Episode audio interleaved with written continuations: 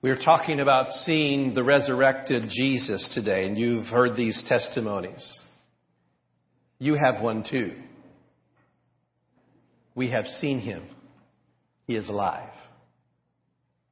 I'm David Runyon, your pastor here in the church, and it's my privilege to share with you this morning thoughts about the resurrection. You see, Jesus just shows up. He shows up risen. He shows up transformed, and he transforms as he shows up. It's what Jesus does. Does it all the time. Did it on the resurrection, on that first Easter. It's what happens all the time when Jesus reveals himself to us. In 1 Corinthians chapter 15, verses 1 through 8, Paul is explaining the good news message, that is his gospel message, that he preached. And at the core of this gospel message is the resurrection. It's all about Jesus, his crucifixion, his death, his resurrection. It's all about Jesus showing up in people's lives. If you have your Bibles, turn with me there. Let me read those verses to us and just hear how Paul describes his gospel message. 1 Corinthians chapter 15, beginning at verse 1, it says, "Now, brothers, I want to remind you of the gospel I preached to you, which you received and on which you have taken your stand. By this gospel you are saved, if you hold firmly to the word I preached to you. Otherwise, you have believed in vain. For what I received, I passed on to you as of first importance, that Christ died for our sins according to the Scriptures, that he was buried, that he was raised on the third day according to the Scriptures, and that he appeared to Peter and then to the 12. After that, he appeared to more than 500 of the brothers at the same time, most of whom are still living, though some have fallen asleep. Then he appeared to James and to all the apostles. And last of all, he appeared to me also as one abnormally born. For I am the least of the apostles and do not even deserve to be called an apostle, because I persecuted the church of God. But by the grace of God, I am what I am, and his grace to me was not without effect." Jesus. He just keeps showing up. He just keeps showing up. Paul says that he was one untimely born, but Jesus showed up in his life. Paul says, "I was one who was a persecutor of the church, but he showed up and he changed my life." And he says, "This grace was not without effect." And Jesus just keeps showing up. He did it all through the centuries. He's shown up to the simple and the humble. He's shown up to kings and rulers. He's shown up to just average men and women. Just average people. He's shown up to people like you. And he's shown up to people like me. Some of you know my story. I was raised in the church. I just didn't get it. Anybody ever done that? I was in church every time the doors were open. I just didn't get it. Nice people around me, enjoyed being with them, but I just didn't get the message. And then one day, God began to show up in my life. He began to poke at my heart and remind me of things. And I always felt like I'm a good guy. I'm this guy on the outside. You would not have known me to not be a Christian. I was a nice guy. But Jesus began to poke at me just a little bit and say to me, "It's not about who you are on the outside. It's who you are on the inside." And the inside I didn't want to look at. Tried to run away from that. But he would not let me go. One day, at Christmas time of 1974, that dates me just a little bit. God broke into where I was at. He showed up. And I saw Jesus like I had never seen him before. And suddenly I knew this Jesus was the one I needed. I knew this Jesus was the one that I wanted. And I saw Jesus in that moment. Well, I didn't see Jesus physically stand in front of me. I didn't even see a writing on the wall. But I saw something in my heart that transformed my life. That's what he does. This resurrected Lord just appears. He just comes. He just meets us where we're at, meets us at the point of our need, speaks to us of our need, draws us to himself, is continually inviting us into relationship with him. And you know what? He doesn't stop showing up. He just journeys with us, as some of these videos have said, and as you would share in your stories. He just shows up. He shows up in the good times and the joy. He shows up in the sorrows and the trials. He shows up in everything. That's what he does, because he's the resurrected Lord.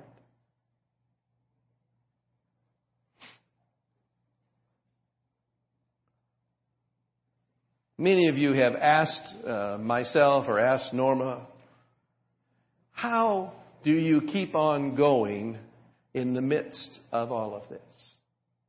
How do you keep on going when you're living in the face of cancer and a very limited life expectancy? How do you keep on going? And my answer, if I got down to all of the other little pieces of what I might say to you, is that Jesus just shows up. He just shows up. And he journeys with us. See, I'm really grateful that God has sustained Norma and that we have had the years that we've had. But you know that it is more than just length of days that he brings. It's more than that. His resurrection transformation that happens. I look through the rest of 1 Corinthians chapter 15, which, by the way, if you ever want to take a test on your Bible examination, it's the resurrection chapter. You'll want to remember that, all you budding, aspiring teachers. See, I look at this passage of Scripture and I hear Paul's words about the resurrection, and I hear something that resonates in my heart and resonates in Norma's heart. You see, because of the resurrection, we think more about the broader scope of eternity than about a particular moment in time. See, our earthly existence is but a little dot on this grand line of time. It's a blink of an eye. Blink. Everybody blink. Just give me a blink. That's it. That's your life. In eternity's scale, that's your life. A snap of the fingers. A breath. That's all it is. And sometimes we live in this mindset that says, wow, this is everything. I got to do something with all this. And it is, and we want to. But you see, it is the resurrection that reminds us that we are more than just this breath, more than this blink of an eye, more than this snap of a finger. There is so much more to who and what we are because of the resurrection. 1 Corinthians chapter 15, verse 19 says this. He's talking about the resurrection from the dead. And he says, if only for this life we have hope in Christ, we are to be pitied more than all men. Paul is saying to the Corinthians, he said, you know, this Jesus business isn't just about this life. If it is just about this life, why are we doing all of this? Why are we living like we live and doing the things that we do and all that stuff? And it's good. It's a good life. The life of faith is a wonderful life. But if that is all that there is, if there is nothing more than just this life, Paul says, we're to be pitied We're wasting our time. If there is no resurrection, if this resurrection eternity business is not for real, then we're just wasting our time.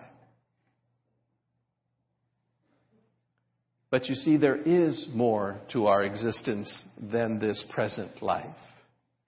It is not just about being a nice person, doing nice things to make the world a better place.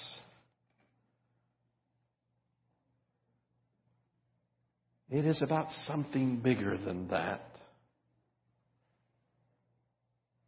We realize that because of the resurrection, we make different choices about what is important to us. See, Norma has chosen to invest her life in others, in the church and in the world around her, not by accident, but by intention. Because she knows that there's more to life than just this life. 1 Corinthians chapter 15, verse 32 says this. Paul's describing his life and he's saying all that he's done, he's invested so much into the proclamation of this gospel. You remember the gospel is what? The gospel is Jesus Christ lived, died, buried, resurrected the third day. That is the gospel. He's saying, I've invested so much of my time and effort and energy into this ministry and this proclamation of the gospel. He says, if I fought wild beasts in Ephesus merely for human reasons, what have I gained?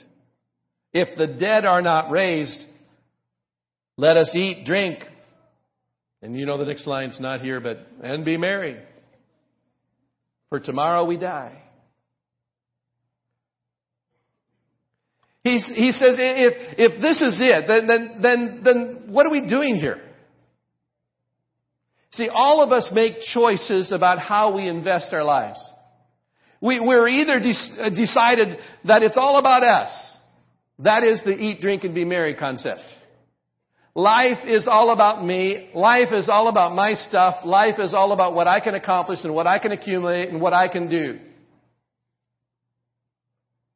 You either decide that it's that or you decide it's something else. You decide that it's not about us, that we are not the center of the universe, and that, in fact, we are invited into something much, much bigger that calls us to invest ourselves in things that have eternal value. The resurrection is the affirmation and the celebration that there is so much more to life than just me. It's a choice that we all make. What's life about? Is it me? Or is it something much bigger than me? The resurrection does something else for us. Because of the resurrection, we try not to let sickness dominate our thinking. We're not really excited about cancer. We would be very happy if that just all went away and disappeared and was never more. See, because in the midst of all that cancer, there is sickness and there is weakness and there is just a bunch of yuck that surrounds it.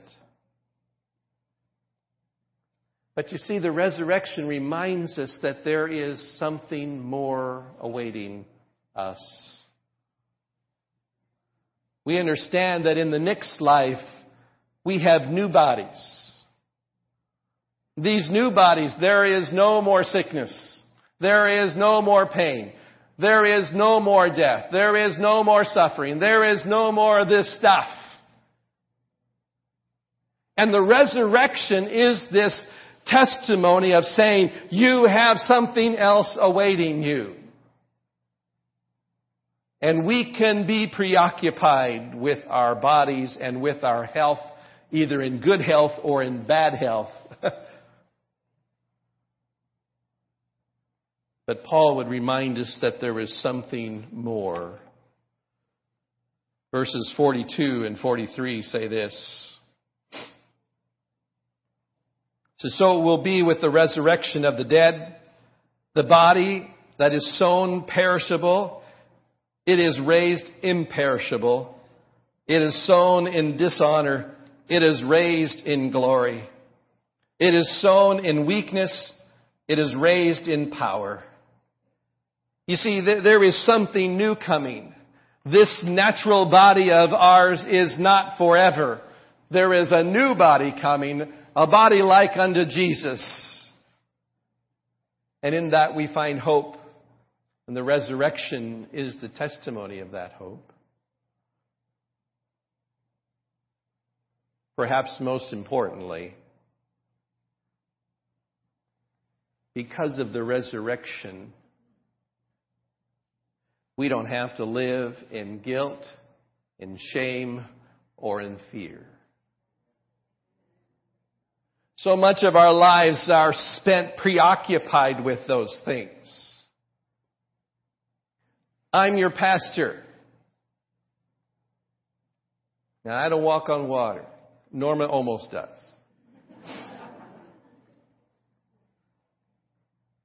We are fully aware of poor choices that we have made, words and actions that we'd like to take back, and moments of selfishness and shame that we don't even want to think about them.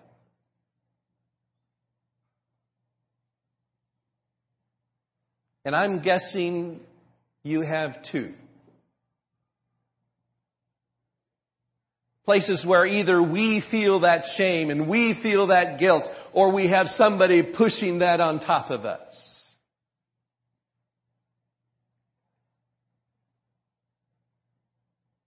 The resurrection says we do not have to live in that place. It is because of our belief in the resurrection of Jesus that we have been forgiven. We don't have to live in fear, and we don't have to live in guilt, and we don't have to live in shame. We have been forgiven.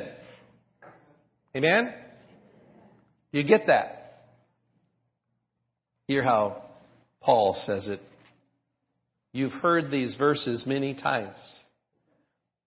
You've probably heard them most often at funerals. But I'm telling you, this is not just a funeral passage. It is a declaration of freedom. Look with me at verse 54.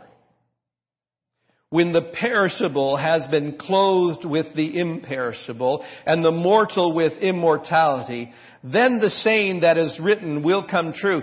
Death has been swallowed up in victory. You understand? We sang the song earlier. We heard that several songs. Death has been swallowed up in victory. Where, O death, is your victory? Where, O death, is your sting? For the sting of death is sin, and the power of sin is the law. But thanks be to God. He gives us the victory through our Lord Jesus Christ. We live in the victory of the resurrection because of our faith in Jesus, because we do this in remembrance of Him. We remember His death and His burial and His resurrection. And in that we find forgiveness. His sacrifice was not without effect in us.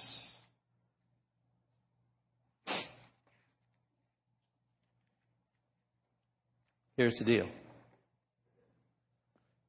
We say with Paul, I've just seen Jesus.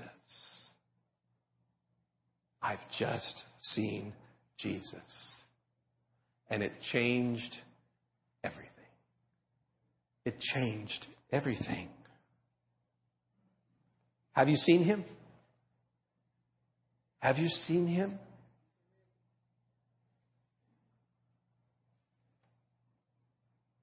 Paul's message is still the message of the day.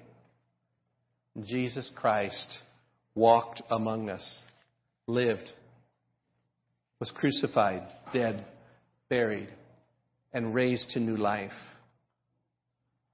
By faith, we believe it, and it changes everything. It all rises and falls on the resurrections, friends. It all rises and falls on the resurrection. If the resurrection is not true, we have nothing. But the resurrection is true. And because of that, we have everything. A different understanding of time. A different understanding of priorities. A different understanding of our physical bodies. A different understanding of forgiveness. We no longer have to live in guilt and shame. Do you believe it? Do you believe it? What was the two words we can say? Amen? Or, yeah, it is. Yeah, it is. It's everything. It's everything. Would you pray with me? Jesus, we are so thankful for a plan that we don't really understand. Who would have thought of something like this? God, come to earth. Walk among us. Teach us. Show us.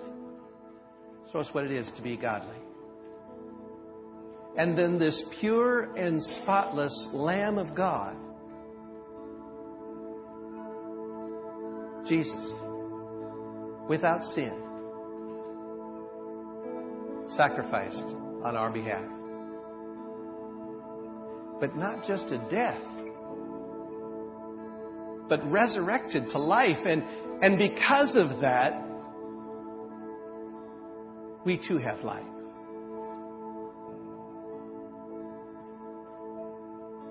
And you just keep showing up. You're here right now. Lord, speak to our hearts.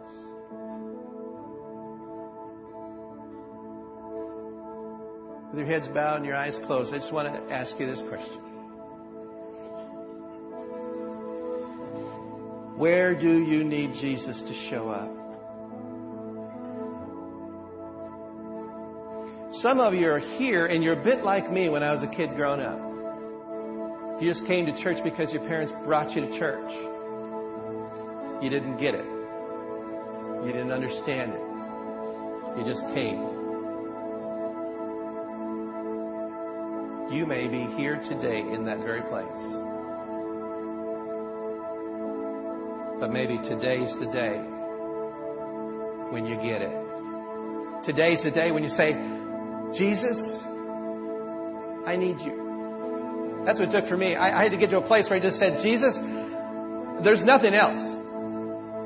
I know who I am on the inside. I need you desperately. And Jesus just shows up. And suddenly there's forgiveness. Suddenly there's no more shame. There's no more guilt. There's this newness of life. Maybe that's you today. You just need to say, Jesus,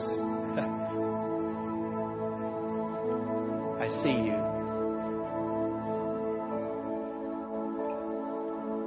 Maybe you're here today and your heart is just struggling. Maybe you're like Norma and I, that we struggle sometimes with just saying, God, how do we get through this sickness stuff?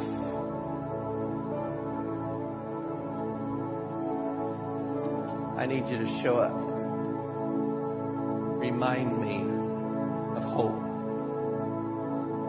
Maybe you're there today. Maybe there's just a broken spot in your life. And you need Jesus to show up.